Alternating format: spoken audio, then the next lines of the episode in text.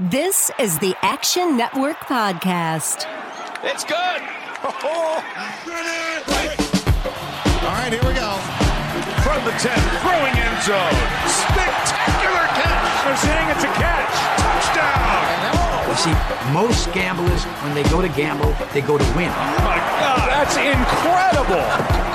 Big bank, small bank, I like to make money. All right. That is the ultimate kibosh. You want to bet? Underway.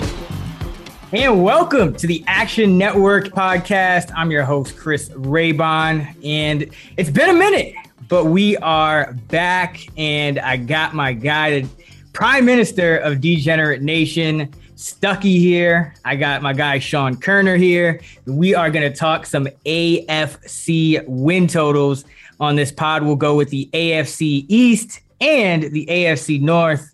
Fellas, how y'all doing, man? It's good to be back together.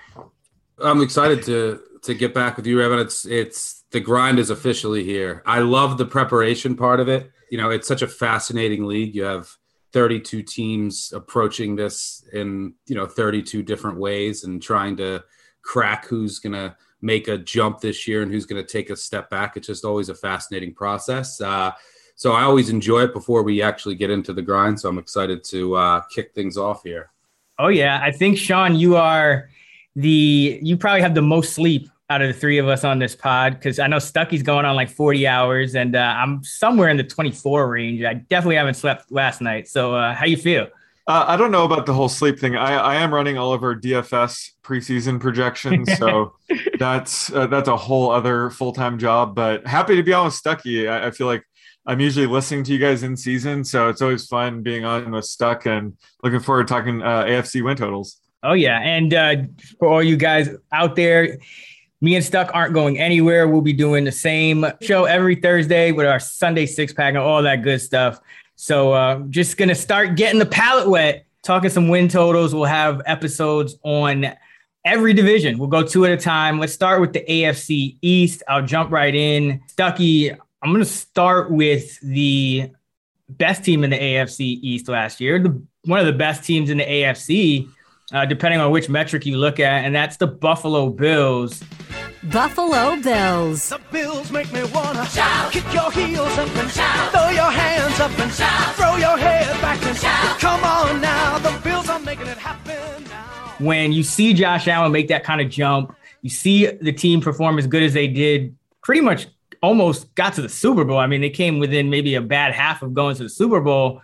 Uh, do you think regression first with this Buffalo team, or is this a team that you think is going to continue to play uh, at the top of their class? On the surface, when this is a team that I normally would say, you know, there's maybe some regression coming after how much of a jump Josh Allen has made in each of the past two seasons. But from everything I've seen, I, I think it continues. And I, you know, there's other reasons why. I love this staff. It's one of the smartest staffs I think in the NFL. Mm-hmm a lot of continuity there as well. But just you know their their use of motion, four wide receiver sets, play action, just everything that they do is smart on both ends. And you can you can look over the past two seasons after the bye week. I mean, they put Daboll up in the box two years ago. Last year, their defensive adjustments were amazing. They changed some of the alignments of the linebackers, and their defense went whoop, and their offensive line really gelled in the second half of the season. This year, their bye week is week seven, so I expect a similar. Okay, let's tweak this and, and an upswing in the second half again. You know, you get Star Lotulelei back, and, and I think that's huge because he can really eat as that one technique. He can move Ed Oliver over. They address some of their, you know, they had a lack of edge rush.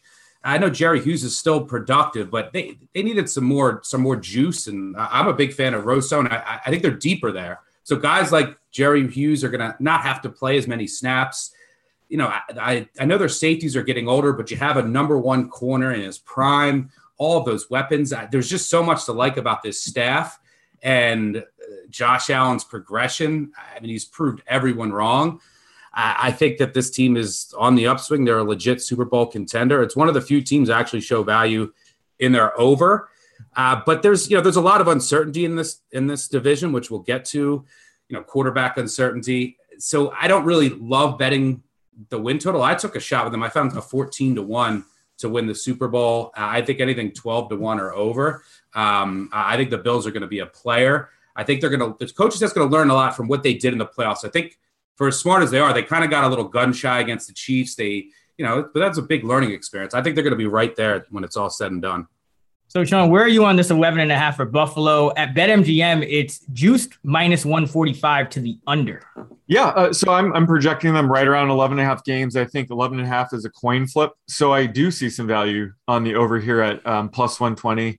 Um, Stuckey mentioned it, but I, I don't expect too much regression from Josh Allen this year because because of the continuity, they were able to keep Brian Daboll. I think their deep playoff run kind of help them retain him. I know the Chargers wanted to potentially sign him as a head coach, but he's he's still there this year. I think that's huge for Josh Allen. I think Daboll really put him in a position to su- succeed last year. They uh, had the second highest early down pass rate in game neutral situations. Josh Allen had the most play action dropbacks last year. I think that was huge for his uh, year three breakout. I mean, obviously Stefon Diggs. You know, he has four quality wide receivers right now. Um, and they play the second most four wide formation. So I think that all those elements are still there. So that's why I don't see much of a drop off for Allen this year. You know, when it comes to their 13 and 3 record last year, if you look at their uh, plus minus differential Pythagorean win expectations, it was around 10 and a half. So it looks like they may have gotten a little bit lucky. But I like looking at um, percentage of game time leading, tied, and trailing. And if you look at that, those splits, they actually played like a 13.1 win team. So I think maybe if they they got off to an early lead, they kind of let teams come back. So this this team played a little bit better than the 13 and 3 record last year. I love getting them over uh, 11 and a half. Like we'll talk about the rest of the division, it, it could be getting stronger, but I still think the Bills are the cream of the crop when it comes to this division. Yeah, I, I'd also add this is a team that won its division, that made a run in the in the playoffs, won its division this year. I have them based on my power ratings with the second easiest schedule yep. in the NFL. So you know, you're usually you have you'll have a tougher schedule this year. That's not the case. And I mean, Josh Allen, two of the criticisms going into last year against man defenses, against pressure. From an EPA per play perspective, he went from 27th to fourth against man, from 25th to fifth uh, against f- four or more pre- uh, guys rushing. So all of his numbers across the board improved. I think it's sustainable. Uh, you know, you lose John Brown, but you add Emmanuel Sanders. There's weapons everywhere. And Daboll's just a brilliant play caller. This is a smart scheming staff. A lot of continuity. There's a lot to like about the Buffalo Bills. Yes, Doug. I was just going to bring up that schedule because I think we're late enough into the you know the preseason at least where you start to look at the schedule and you know things could happen. There could be injuries down the stretch, but you still got to look at the schedule and say, wow, this is not really that daunting at all. I mean, we got Pittsburgh, Miami, Washington, Houston. KC will be a tough one in Tennessee, both on the road, but then Miami, Jacksonville, Jets, Indy, Saints, Patriots, Bucs. That's a tough one. Panthers, Patriots, and Falcons and Jets. So, like, really, you have those games against the two Super Bowl teams, a game in Tennessee, and outside of those three, I mean, th- there's 13 very winnable games you're not going to see like a complete drop off unless you know, barring injury to Josh Allen or something like that. Let's not talk about Mitch Trubisky. um, that is my nightmare with my Super Bowl future. AFC divisional round. Mitch I, all Bortles. of a Allen goes out and Mitch Bortles comes in. You've just been bortled. but yeah, another another way to look at the Bills is if you look at the after their bye, their interior offensive line and their defense was a mess the 1st mm-hmm. half of the year. All they fixed all of that. Uh, and there was still injuries on the defensive side of the ball with Milano, who's now healthy. You know, the starting nose tackle was didn't play last year. So yeah, I'm, I'm high on the Bills. So as we continue our AFC win totals podcast, sponsored by BetMGM, let's go to an up and coming team, I think, in this division, and that is the Miami Dolphins. Miami Dolphins. At BetMGM, their win total nine and a half the over juice to minus 140. Sean, I'll start with you this time. Uh, what are you what are you thinking on Miami uh, coming into year two with Tua Tagovailoa? Whether they go over this nine and a half win total all depends on Tua improving in year two. You know, I, I like to look at various metrics for quarterbacks, um, and Tua, he finished right around like 29th to 32nd um, for most of them out of 43 quarterbacks that qualified last year uh, which was not great. But if you compare them to to rookies um, ever since uh, 2010, he was actually above average. You know, finishing anywhere from 13th to 18th in these metrics I like to look at. Um, so you know there is some hope there. Um, and I think we can forgive him for various things for 2020. You know, he he was coming off that major hip injury. They didn't really have much of an offseason, which could be tougher for rookie. Uh, it's possible the the offense under Chan Gailey was tailored more towards Ryan Fitzpatrick. Um, so throwing Tua out there midseason was not great. You know, they added Will Fuller, Jaylen Waddle. We love those guys for fantasy if Tua doesn't have a year two leap, um, then it's a major concern. So I think if, if you're expecting a year two leap, go with the over here. Uh, I think this total is a bit high. They do have the easiest strength of schedule, um, according to my power ratings. So that's probably why it is a bit higher. But I still lean on the under here. You know, I, I need to see it from Tua first. And this offensive line, uh, mm-hmm. is a major question mark. Um, so waiting, was know, waiting for you to, to mention yeah, that. so you know, a guy like Tua, um, uh, some of the reports at camp, he's he has been great under pressure. Uh, we'll see, but this offensive line could be an issue. And plus, they're coming off a season where they had a plus nine turnover differential. Obviously, you know, you expect them to be a little bit better in that department with, you know, arguably the best cornerback duo in the league. They play a ton of man coverage, but still, it's going to be hard to repeat that plus nine differential uh, this year. So they could take a step back. So that's why I'm leaning towards the under here.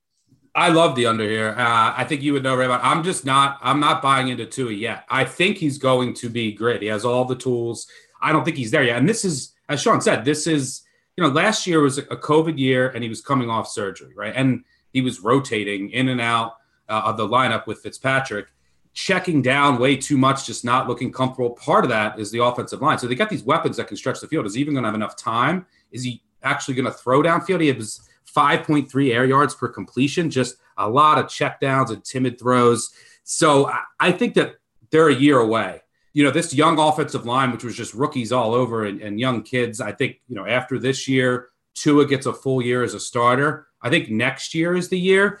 Uh, and the defense benefited, as as Corner, as Koerner said, just a, a, ton of turnover luck. They caused a turnover on 16% of opponents' drives, which led the NFL. Elite special teams. I'm not sure if they can repeat that. They do have an easy schedule, and every team in this division does get nine home games. And Miami does get a one of the road games in London. But one of the things to keep in mind is if you expect Tua to get better as the year goes on, they don't have a bye week 14. And it's a pretty exhausting early season schedule. You're going to New England, then home against Buffalo, then out to Vegas, then back home for the Colts, then you know at Tampa, then you're heading over to London, back to Atlanta. So and then you don't have a bye till week 14. So I also don't know what what the philosophy will be on offense. I know they got rid of Chan Gailey, and a lot of people like that, but they have two offensive coordinators. One was a, a run game coordinator, and one was a t- ex tight ends coach. I don't, and Charlie Frye is apparently the one that's talking to to Tua. So I don't know what the philosophy is, or if there's going to be, you know, some kind of butting of heads there. But and the defense, I think, fortunate. Uh, they lost some pieces that I think are important, including Van Noy. I don't think they'll be as good, and they, they do struggle against the run. And you know, if you look at some of the metrics, they were about an average defense. You know, yards per drive, about average, but turnovers just really helped them out. I don't think they get that same luck. Fitzpatrick, you know Fitzpatrick to bail you out this year. And, it's true. Right. And and you want to add you want to add another lucky thing. Fitzpatrick last year, and we'll get to Washington, number one in the NFL under pressure. Fitz magic. Fitz magic. Fitz magic.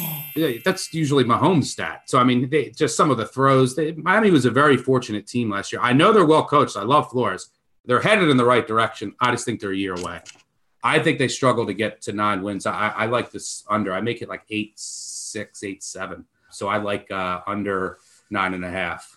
Yeah, Tua Tagovailoa's uh, PFF passer rating under pressure is 39.5. That's 34th in the league. If when he throws a touchdown uh, against pressure this year, it'll be his first uh, of his career. So that concerns me with the offensive line because I think you're projecting uh, a year uh, like a big leap for for Jackson and, and and Davis to really be formidable tackles on the outside. I think you still have question marks at center. There's really nowhere on the line that you feel great about. So that's one thing I think when you kind of going back and forth on these win totals because I certainly think Miami has a lot of upside. I just don't know maybe if win a win total is the right bet for them. I think you know betting them to do something like make the playoffs or you know even like a, a long shot division uh, winner might be better because I think they have upside, but I just don't know if I trust like the median projection for teams with O line struggles. It's the same reason I'm, you know, we'll talk about it in another pod, but I'm not in on the Giants or anyone like that. Like it's just when a team has an O line issue, it's the thing that I feel like never gets properly accounted for in a lot of projections and in a lot of the market. So um, yeah, Miami's not not one that I'm touching for the over, but I do think the team is going in the right direction. New England Patriots. Look, fellas, I am sick of this. Okay, I can't stand much more of this. It's a joke. It's a joke. Tom Brady goes wins a Super Bowl with another team. They get left with Cam Newton, but now they got Mac Jones. And don't be talking to them. They don't know anything about quarterback. You understand? Stuck. The Patriots are also at nine and a half, but unlike Miami, the Patriots win total is actually juiced to the under at minus 115. So slight juice. Uh, any like what are your thoughts on, on New England at nine and a half? Yeah, it's a it's a fascinating team, and it's one of these COVID situations where it's unprecedented. They're, getting a lot of players back, you know, that opted out that you see throughout the NFL. They went on a shopping spree. Dollar Bill went out. Usually they build through the draft. They've been awful in the draft for the last five plus years. They went out and just spent money. Who they bring in? John, they Jonnu Smith, Henry, Brown, Agholor. I mean, it goes on and on. Judon, yeah. And Judon, Van Noy, you know, Mills. I mean, they went on a spending spree. You, you could have expected. I mean, they were bad last year. Their defense was bad. The offense was bad, but they lost Brady. They had, you know, a number of opt outs on the defensive side of the ball. I think it's a tough team to crack because of all these new pieces. You know, Belichick will have them together as much as any coach can. But I think it really all comes down to three three positions, right? Stephon Gilmore, unhappy. He's you know getting older. He's getting to that age where a corner hmm, drop off. So if he can remain elite, because I think J.C. Jackson's actually one of the most overrated corners in the NFL. Gets a ton of picks, very fortunate. But I mean, this is a guy last year gave up I think four touchdowns in four games as a number one corner. Gilmore gave up four in the last 37 before that. So I, I don't if Gilmore can stay elite and play, if Brown at that right, you know, that right tackle position is motivated back in New England, that offensive line is going to be great. They're going to be able to run the ball. They have great tight ends now. So it all comes back to the quarterback position. If you believe that, well, number one, if you believe that Mac Jones is going to end up starting and you're a big Mac Jones buyer, I'm not for year one then you would obviously buy this Patriots team. The defense will be good. They upgraded the front seven. The secondary, regardless, will be good. But if you believe that Cam Newton will start, was last year more to do with an injury, or is Cam Newton now washed and past his prime? And it doesn't matter how much help you got in the passing game. It doesn't matter how well you can run it. Teams are going to stack the box, and that's really going to limit their ceiling. So this is a team. If everything comes together and works, and you know, say Cam Newton was hurt last year and now is healthy, and you get a flashback to some, you know, prime cam, the upside for this team is huge. So, you know, I don't, I'm, I project them at nine, nine wins. So I don't really see any value in the win total. And I love the Bills. So I'm not going to do this, but I could see the argument for taking them, you know, to win the division or, you know, taking a flyer on them to win the AFC. Uh, so there's a lot of upside of all these parts work, but it's a lot of things that you're we're saying if about. So you have the Patriots at nine and the Dolphins at like eight, seven. So you're actually projecting the Patriots number two for the division. Like the market is on is Miami number two. You're New England Correct. number two. Oh, but I'm so much higher on the Bills that I that I don't see value, and I think the Bills are just so much further ahead than New England. And I should admit that part of my Bills projection being higher is that I'm lower on Miami and New England. There's some correlation there since they play so much. But get Koerner. Yeah, so I have Miami number two here. Um, despite, uh, you know, I have the Patriots power rated a little bit higher, but Miami, like I said, they have the easiest strength of schedule. Um, so that's my my win total for them is a bit higher. Uh, either way, if you if you favor either the Dolphins or Patriots to finish second, um, I like that BetMGM has um, a straight forecast where you could take you know Bills and Patriots to finish one and two at plus two forty. I think that might be the way to go because I think the Jets have the fourth slot locked up, and then it'll be either the Patriots or Dolphins finishing second with the Bills in first. So that's kind of the way I've been approaching um, this division. But um, yeah, I, the Patriots should be a lot better this year. You know, they they did spend a lot of money, over 170 million. Um, but I thought they overpaid for a ton of players. Um, Mhm. Not only did they overpay for Jonnu Smith, they also overpaid for Hunter Henry.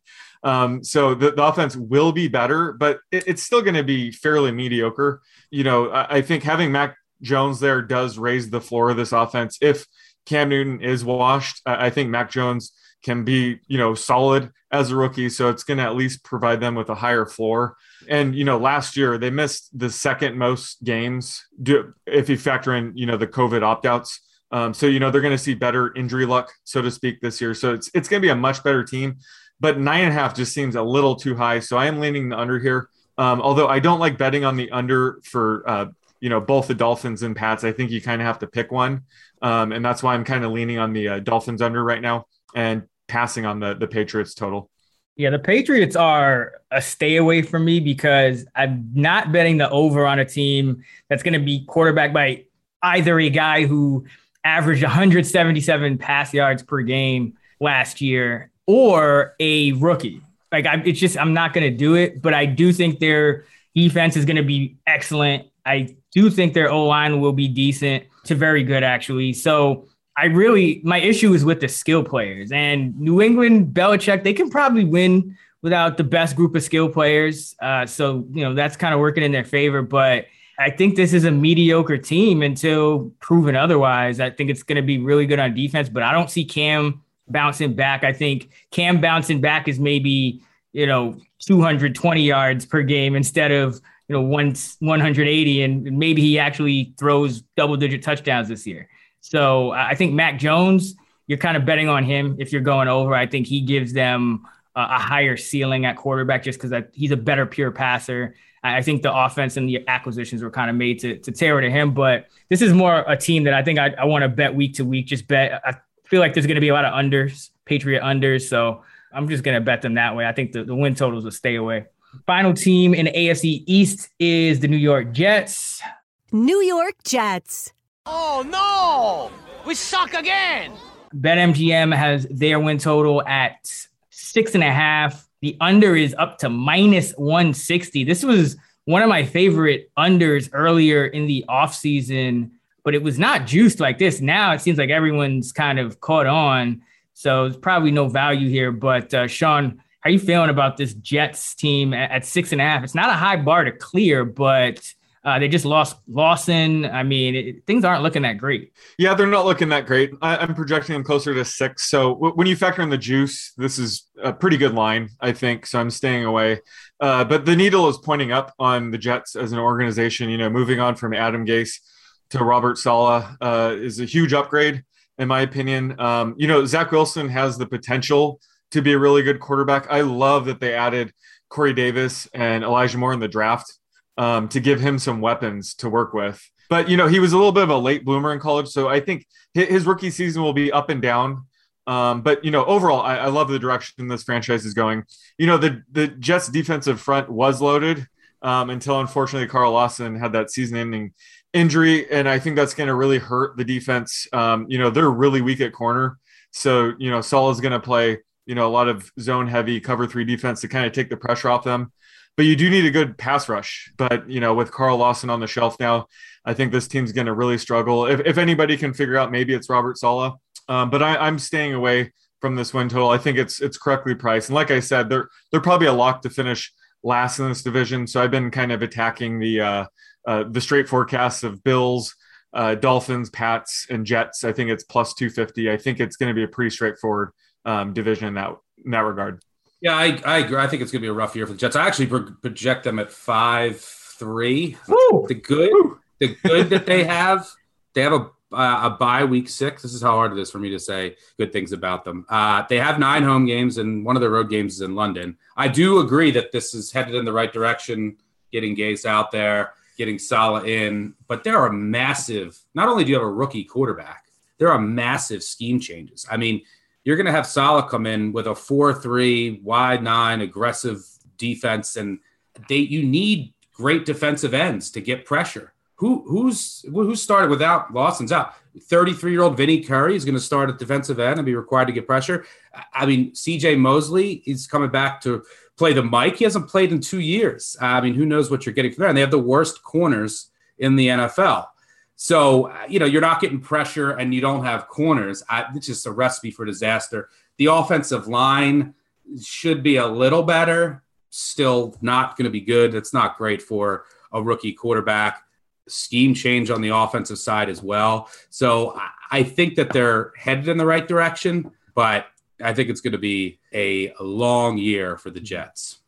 You know what could actually decide their win total is the last two weeks of the season they play the Bucs and then at Buffalo. So if by if those teams just oh. kind of cruise and they're they can be resting guys, maybe the Jets get there. But if the Jets are like let's say two wins away or something coming down, even one win away coming down that stretch, and, and Buffalo and, and Tampa are playing for real. I mean, that's it's going to be tough either way. So not a not one that I recommend. I I love the under earlier in the offseason. It's juiced a little high, but if I had to go, I'd still go uh, under here. There's just so much new when you talk about a new quarterback, uh, new you know new pieces uh, to throw to, a new defense that got weakened. I mean, there's just so much. These teams usually take time to gel, even if it is going in the right direction. Uh, I love Zach Wilson. I think he's a talented guy, but this there's just too much. And and let's face it, every change from Adam Gase is by default an upgrade. So we can't even fully. I mean, we could we would be saying this about pretty much any coach the Jets could have hired. Like it doesn't even matter. Like Saleh, yeah, he was good in San Francisco. Hopefully, he'll be good here. But bottom line is, this team, Adam Gase set them back, and uh, they're gonna. It's gonna take some time to climb out. So uh, I'd still feel more confident about betting them under, even at the juice, than a team like Miami or a team like New England. This is Action Network podcast producer Matt Mitchell here to tell you our friends at BetMGM have a great new sign up offer for our listeners a $600 risk free first bet. Here's how it works if you don't already have an account at BetMGM, just sign up, make your first deposit, and place that initial wager. If the bet wins, you get all the money. If it doesn't win, BetMGM will refund you in free bets up to $600. It's that simple. Just click on the link in this episode description to get started. BetMGM has been a great podcast partner, and they've got all the features gamblers like us love, like live betting and daily odds boosts. Plus, they're compatible with BetSync, so when you place a wager at BetMGM, that bet can automatically be tracked in your Action app. So open an account today and make your first bet risk-free up to $600. Just click on the link in this episode description to get started. Must be 21 or older and physically located in Michigan, New Jersey, Colorado, Indiana, West Virginia, Iowa, Virginia, Tennessee, Nevada, or Pennsylvania. Please gamble responsibly. Gambling problem? Call 1 800 522 4700 in Colorado and Nevada, 1 800 Gambler in New Jersey, Pennsylvania, and West Virginia, 1 800 9 with it in Indiana, 1 800 270 7117 in Michigan, 1 800 889 9789 in Tennessee, 1 800 bets off in Iowa, or 1 532 3500 in Virginia. BetSync not available in Nevada. Thanks for listening. Now back to the show. Let's go to the uh, AFC North, where I'm going to start with the Browns. Cleveland Browns. Cleveland rocks. Cleveland rocks. Cleveland rocks. Cleveland rocks. Their win total is 10 and a half, uh, evenly juiced on, on both sides. But Stuck, what do you think of the Browns? Uh, are you buying in to the improved defense and Odell Beckham coming back and all that good stuff? Yeah, I mean, the Browns are a big regression candidate. Uh, I loved, you know, what they're doing, kind of like the Jets. You know, I think it's the right. It was the right coach and Stefanski, and they actually made the right hires. So it's, uh, and we saw that last year. It's an organization that was down in the dumps that's now on the upward trajectory. But this is a team that got pretty lucky last year to go 11 and five. They were outscored by 11 on the season. I think from a DVOA perspective, they were the second worst 11 and 5 team uh, since 1985. So, I mean, their Pythagorean wins, I think, were 7 7, 7 8. So, this is a team that definitely got fortunate. I, I like some of the additions they made on defense. It's still a defense that I think is going to struggle. They're going to need a lot to happen on the defensive side of the ball for you know can Marvin a guy like Marvin Wilson step up on the defensive line? You know, can you have Delpit and Greedy Williams? You know, these LSU guys who have been hurt, can they step up? Because you're going to need either you know Newsome, their first round draft pick, or Greedy at at one of the cornerback spots, which is which is a weak area. So I think defense is going to struggle. the offense is going to put up points. They they really put Baker Mayfield in opportunities to succeed. They move him out of the pocket. They get him moving. You could see how much more comfortable he is in that scheme. It's a really well trained uh, staff, and the offensive line is excellent. They have great backs, so they're going to score, but they're going to also give up points. I think they were a bit fortunate last year. I can't believe I'm saying this, but just the hype on the Browns, I think, is a little too much, uh, and this win total, I think, is inflated. I'm closer to 10, and I could see how you could argue that it should be even a little lower. So I would lean under. Easy schedule, and they do have nine home games, but uh, it's probably a stay away for me. But I think they're a bit overinflated here. Sean, what do you think about the Browns? Yeah, similar to Stuckey, where uh, I mean, I don't really have many bad things to say at all about them, which is tough to take the under when you say that. But I think there is a little bit of value on the under here. Um, Stuckey mentioned it, but they managed to win 11 games last year despite uh, minus 11 point differential.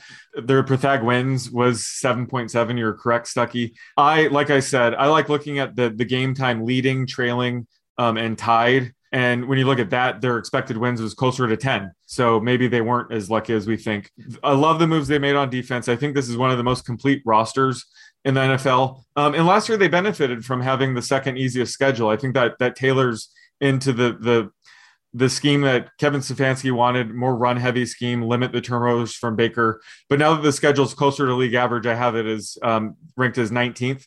Um, you know, it might be a little bit tougher sledding this year. Um, so all those things considered, uh, I'm leaning towards the under here, despite just you know, do I do think this roster is complete, and I don't really have anything bad to say about them. But the numbers don't lie, and when I when I simulate the season, uh, ten thousand times, I'm showing some slight value on the under here. Yeah, what you know what happened to Cleveland last year? They played the NFC East, and didn't they? Didn't they roll over all four of those teams, if I'm not mistaken. I think they went four and zero oh against the NFC East. So yeah, yeah, I think uh, right. so. Uh, in, in, in fairness to Browns fans, though, what I, what I will say is, I mean, they did have some turnover luck. Their special teams are awful, by the way, which could cost them some games. But last year, some of the numbers are really skewed by three games. They got absolutely boat raced by Baltimore in the opener. They got trucked by Pittsburgh, and then they lost to the Jets when they had like no players available because of COVID. So that's one of the things you have to look at when you know how unique last year was. They had a game where they had no receivers when they played the Jets and lost to the Jets. So yeah, maybe they weren't as fortunate as some of the numbers say. I, I do th- I do want to see how this defense works out. Eh, you know, they're it's basically going to be a blown up defense. They could have what seven new starters potentially. The linebackers, uh, I still have questions for. I'm not sure Takk McKinley and and Clowney are, are the answer. Um, so I do have some questions about the defense, but uh, and the special teams. But overall, this is a well coached team, headed in the right direction. Should carry over a lot of momentum from last year. Really looking forward to their Week One matchup against uh, Kansas City. I actually would lean over on the Browns because I think wow. that the defense is in, is going to be improved enough. I mean, it was just awful last season. They they had no safeties. The, the secondary was just completely just messed up with all the injuries and everything, and it was just ravaged. But when you look at the offense, it's hard to see. It's hard to find a, a real hole in the offense. I mean, you got the O line of Wills, Bitonio, Tretter, uh, Wyatt Teller, and Jack Conklin. That's is pretty much as good as it gets uh, on the O line. And if Baker Mayfield, we talked about this all the time, Stuckey. I feel like on a weekly basis, it's like if Baker Mayfield is protected and he's comfortable and he's not under pressure, the Browns are going to be good that's what we started to see happen last year, and this that was even a, a, large chunk without Odell Beckham. Don't expect him to miss you know nine games again this year.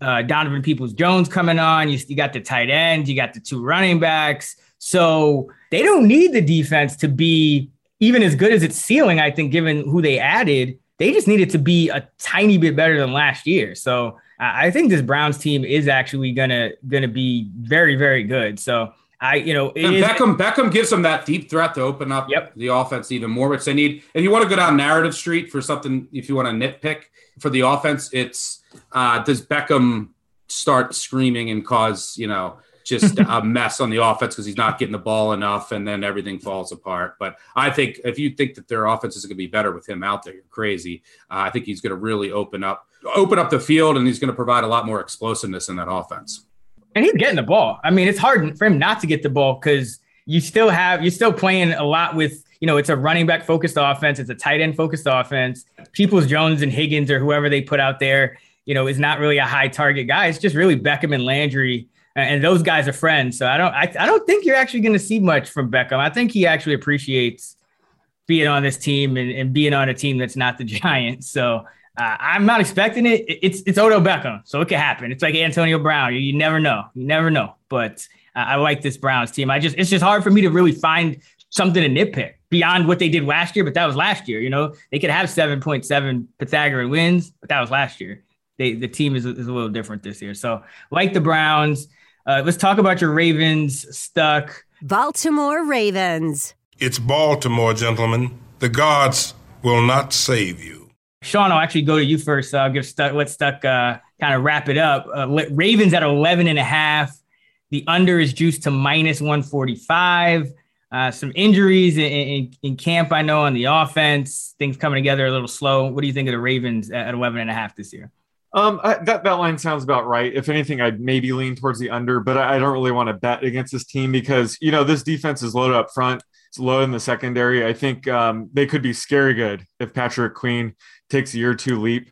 Um, and then I think the offense is going to bounce back in a big way this year. I think Lamar is going to bounce back, having, you know, Rashod Bateman hopefully by week one, and Sammy Watkins should make, you know, Marquise Brown a really good number two wide receiver.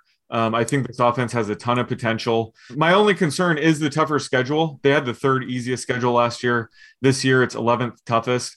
Um, we know that Lamar Jackson plays a lot better um, with a, a, leading game script. So, you know, if they, if they encounter a couple more trailing game scripts, uh, that could hurt them this year. So that's why, if anything, I lead towards the under. But you know, this team played very good last year. Um, when I look at their um, game time leading, trailing, and tied metric that I love referencing, they they finished closer to a 13 win team last year as opposed to 11 games. So if anything, they got unlucky by only winning 11 games last year. So this is one of those teams where I, I might be showing value on the under, but I definitely don't want to bet it because I think this is one of the most complete teams in the NFL. Yeah, I'm at 11 1, so I don't see any value in the win total here. I mean, last year, look, I mean, with Lamar Jackson, he's won an MVP. The Ravens are going to get to the playoffs. They're going to be in the mix, and we'll see if there's one game randomness in the NFL. That's what happens in the playoffs. That's what makes the playoffs so great. If that one game randomness happens this year uh, in the first game, Lamar might not be re-signed. If they win a Super Bowl, he will get you know seven billion dollars. That's the way uh, the NFL works. We saw that with Joe Flacco, and ended up biting the Ravens for a couple years. But Lamar Jackson has to get a little better on some of the throws to take his game to the next level. I think adding some of the pieces they did will help. But still one of the best quarterbacks in the NFL. And that was last year. Some of the offensive woes at times were not on him. There were drops at times. He obviously didn't have the most talented receiver. And the biggest problem, I think, was the offensive line. I mean, this is a team that went, they led the NFL in third down pressure rate two years ago. Last year, they were bottom six or seven. Their offensive line just fell apart. You had Ronnie Stanley get hurt. They, had a center who forgot how to snap the ball. Oh yeah, I mean, Matt Skura. I remember that. so uh, the the offensive line, I think, is going to be much better this year, um, and that's going to go. I mean, look, and, and the Ravens are just a great organization. One, two, two things to mention. The other special teams are going to be great. Um, I have to mention that Justin Tucker. I have to get my yes. Justin Tucker shout out in. Um, one thing, uh, well, a couple things that I'll mention. I do still worry about the lack of natural edge rush.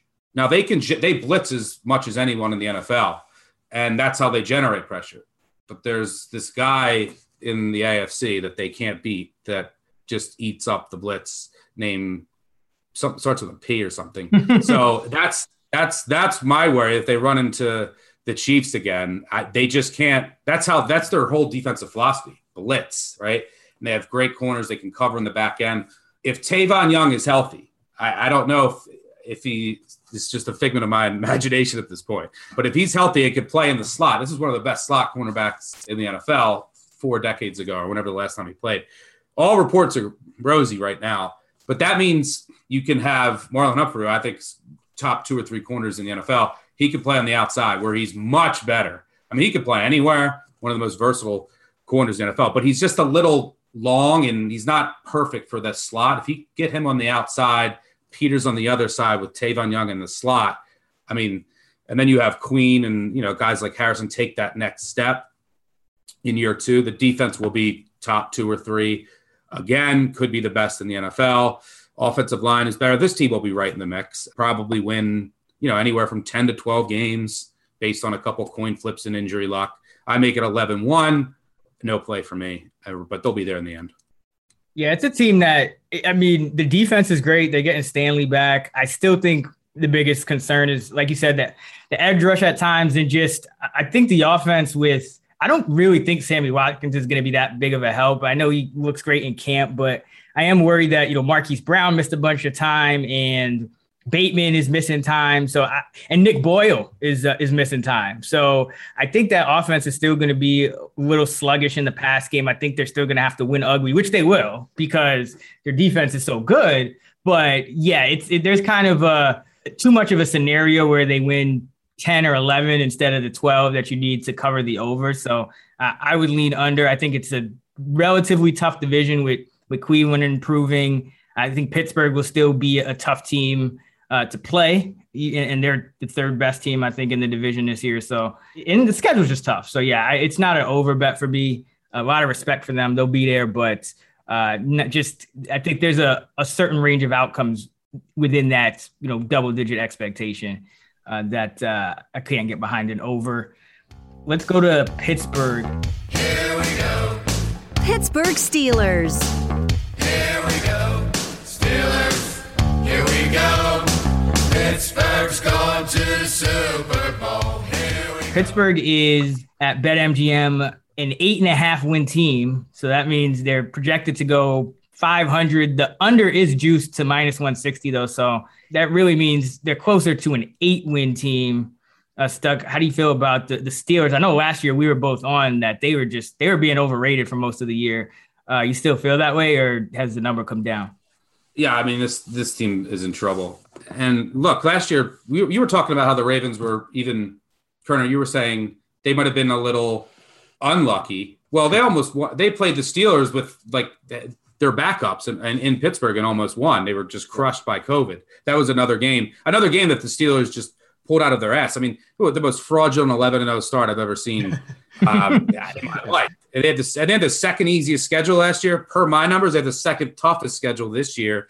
They mm-hmm. went seven and two in one score games. They recovered 14 of 19 fumbles on offense. They had no rushing attack. The offensive line is just it's a disaster right now. And you have a quarterback who's you know, 56 years old, just doesn't really have his fastball anymore. And people don't think of Roethlisberger as you know this mobile guy, but as he's older, he used to just extend plays as well as any quarterback. People will be dragging. I mean, he just can't do that anymore. He's getting rid of the ball so quick.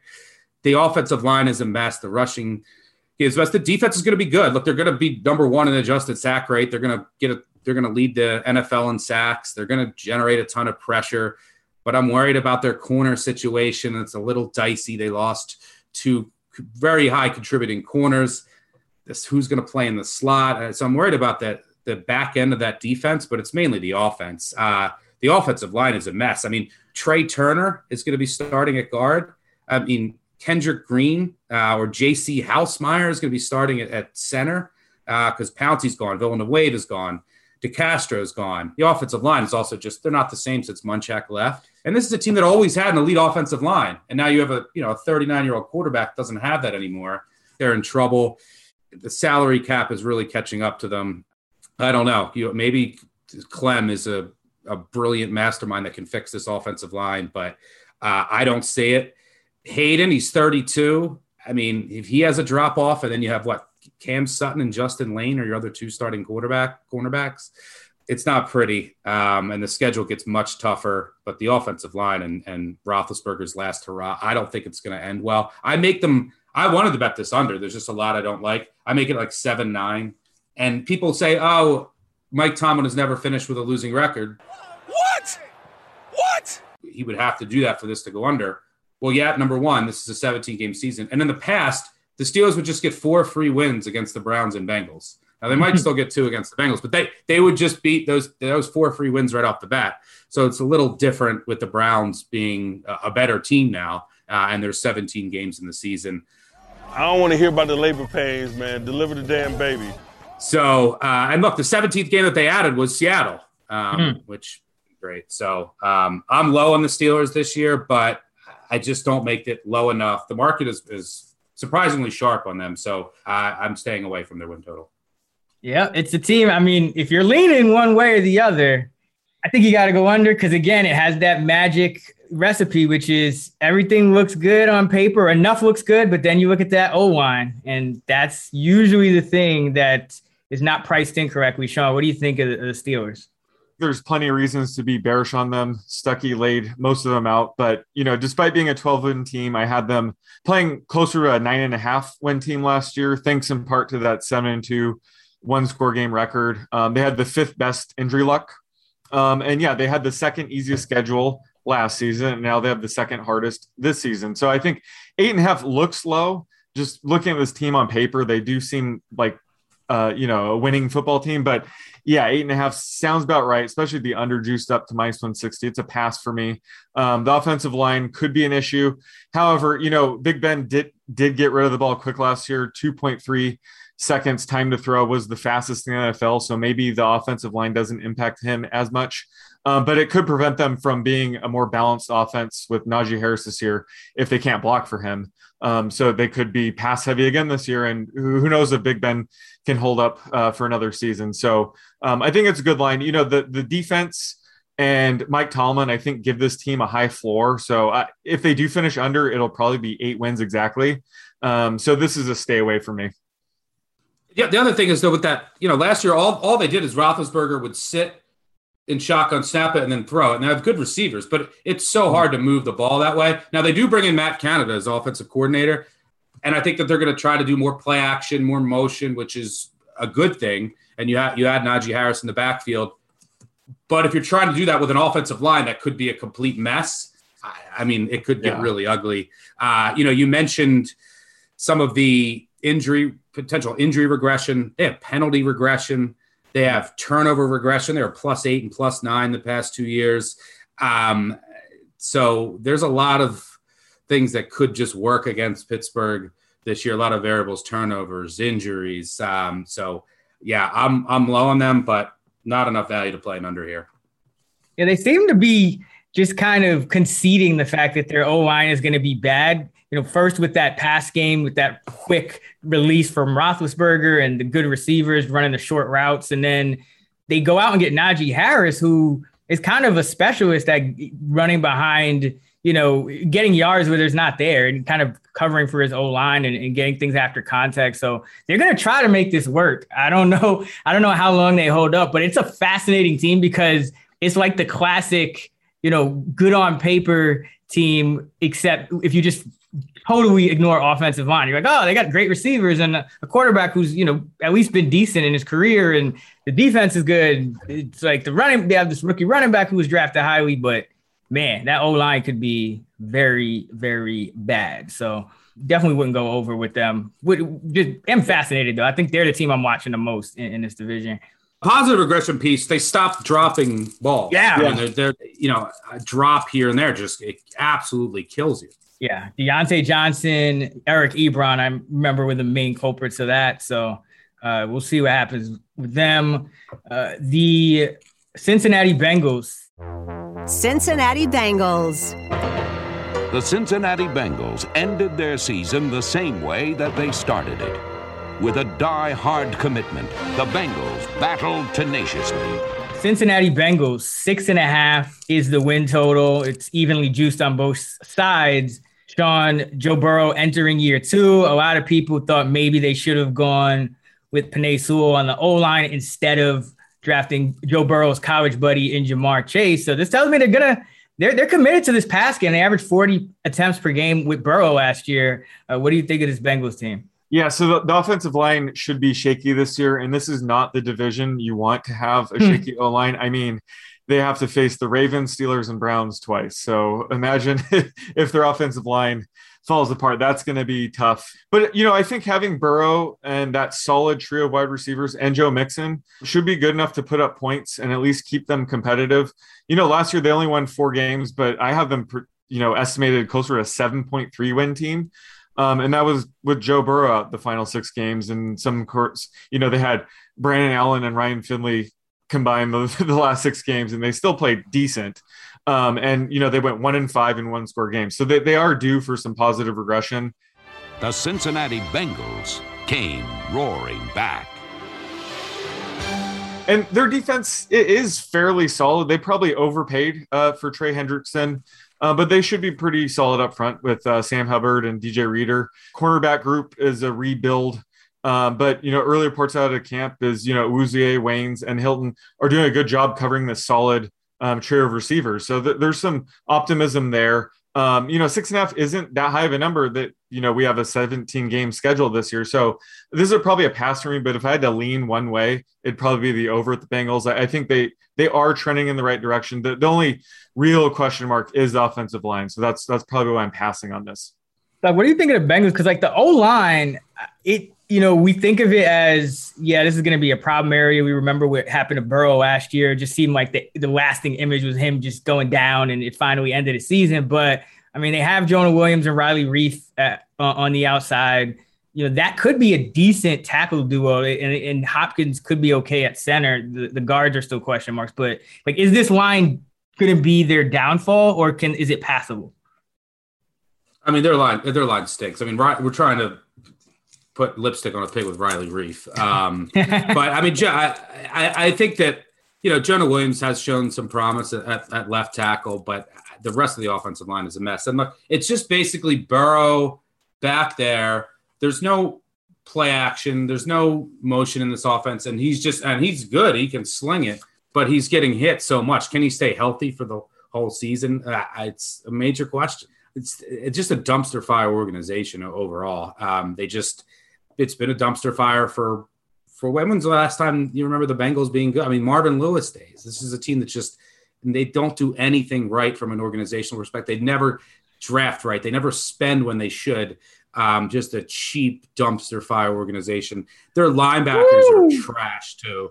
Um, every year, it seems like uh, you say that every year. They're uh, like the team that just, they're going to give up running back receptions and tight end catches and all that stuff. I mean, how many points are they going to give up to the Ravens again this year? That's that'll that'll get ugly. So I, you know, I know I think Hendrickson. He's the Hendrickson's the classic Bengals buy. Now they got. I mean, if Lawson didn't go, maybe he doesn't get hurt because he would have been a different. I don't know. We, we, he obviously wouldn't, but maybe he gets hurt in Cincy. But they that was the classic Bengals buy. They buy a guy who just got. He was just the benefit of a bunch of sacks on a team that had a million great defensive ends on an elite defense and I don't love their corners. I know there's been some good reports, but we'll see if they hold up. You know, good safeties. Their special teams have been pretty good, and it's can if Burrow can stay healthy, they're going to score and they're going to be in games. They're going to give up points. I make this like right on the win total. Their schedule gets harder this year. They are due for some positive regression. They get nine home games. I don't even know if people still go to Bengals games. Does that even matter? So, uh, but this is a, a pure pass for me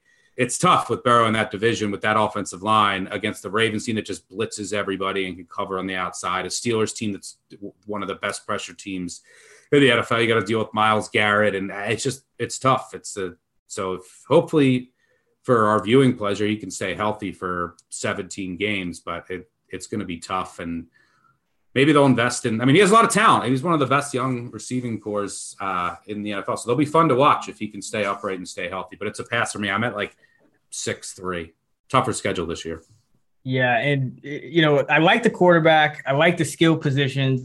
Kind of like the Steelers, I guess. Well, not with the quarterback, but uh, with I have to look at the coach too because you mentioned the organization, and I hadn't, I guess, thought of them in that light as like just a garbage dumpster fire organization. That's like those are strong words, but I do kind of struggle to find anything to hang my hat on with Zac Taylor. I mean, I know he got kind of dealt a, rough hand with some of the quarterback injuries, and he's been starting some some guys that uh, are, are, are, true backups or just not really top, you know, 32 NFL starters over his tenure. But if you're betting on the Bengals to get seven wins, that's more than Zac Taylor has in 32 games as a head coach. He's 625 and one.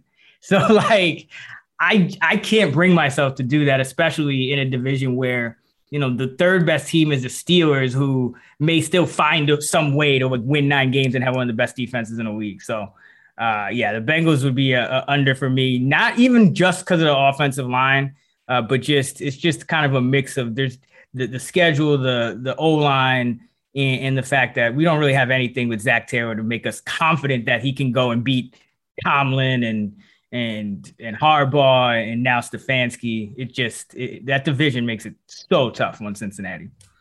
Yeah, they got they better go to if you want to bet this over win total, they better go on the road which is never easy in NFL, and beat the Lions and beat the Jets. Because if you don't win those games, week seven at Baltimore, then Browns at Raiders, Steelers, Chargers, 49ers at Denver, Baltimore Chiefs at Browns. Like, you don't if they don't get some early wins, you know, Jacksonville at home, the Vikings at home is winnable to start the year. It's that the back half of the schedule is brutal. All right. So uh, before we get out of here on the Action Network podcast, sponsored by BetMGM, uh, just a quick recap since we went through so many teams and, and your strongest overlean and your strongest underlean. Sean, I'll start with you. Uh, so my favorite uh, over here is the Buffalo Bills over 11 and a half wins at plus 120. I love the continuity of this year. I don't think we're going to see much regression at all from Josh Allen. So love the over there. Um, and then my favorite under is probably the Dolphins under nine and a half wins at plus 115. Um, you know, I, I, don't really think that Tua is going to have a big year two leap that people think. Um, they added a ton of weapons, um, but you, you, know, the, the, ver- the jury is still out on Tua, so um, I'm not willing to bet the over here. Doc, what about you? Yeah, I'll say my favorite instead of an over, I'm going to go Bills future, whether that's Super Bowl or AFC. I like the upside, and there's a lot of uncertainty in the division. You know, if everything works out with Tua, if everything works out, you know, things work out with Zach Wilson, if everything works out with the Patriots, or that's six of their games. You know, that could swing a game or two. So I prefer the upside of this team. I love their coaching staff. I think Josh Allen is going to continue to progress. I think the defense is going to improve. Everything in the second half of last year, interior offensive line improvement, that defensive improvement, you get your nose tackle back. Everyone kind of flows through natural positions. I think that carries over to this year. I agree with Koerner on the Dolphins under. I think this team is a year away with their offensive line with Tua. You could argue this is basically year one for him, coming off of an injury. You know, he had also, you know, COVID year. He's splitting time with Fitzpatrick. Dolphins got very fortunate last year in the turnover department. I think there's some regression coming there. I like some of the weapons they added. They're a well coached team, but I have this closer to, you know, eight, six, eight, seven. So I think Dolphins year away by the upside of the Bills. For me, I'm going with the Browns on the over. I just struggle to find a big hole in their roster and their offensive line uh, one through five, I think is one of the best in the league, and that's all Baker Mayfield needs to, to have success. And you're getting some some guys back from injury, like Odell Beckham. So I think the the future is looking real bright for Cleveland this year, especially with Pittsburgh uh, on the decline. And my favorite under is the Cincinnati Bengals under six and a half. When you combine the potentially shaky O line, getting your franchise quarterback hit with a, a coach that really ha- you have nothing to hang your hat on with a six and twenty five record, and then you're playing three tough teams within a division with three tough defenses. I just think it's going to be too much to overcome for the Cincinnati Bengals team. So, like them under six and a half. That is going to do it for this episode of the Action Network podcast. As a reminder, we will have new episodes every Monday, Wednesday, and Friday this season after Labor Day, featuring Stuckey and I, of course, on our flagship six pack episode, plus our guys, Brandon Anderson and Raheem Palmer. You can find Sean Koerner on Twitter at the underscore odds maker. You can find Stuckey at Stuckey2, and you can find me at Chris Raybon. You can also find us at those same handles in the Action Network app, the award winning Action Network app, I might add. Next time, we'll be back with the AFC South and the AFC West. Until then, let's get this money.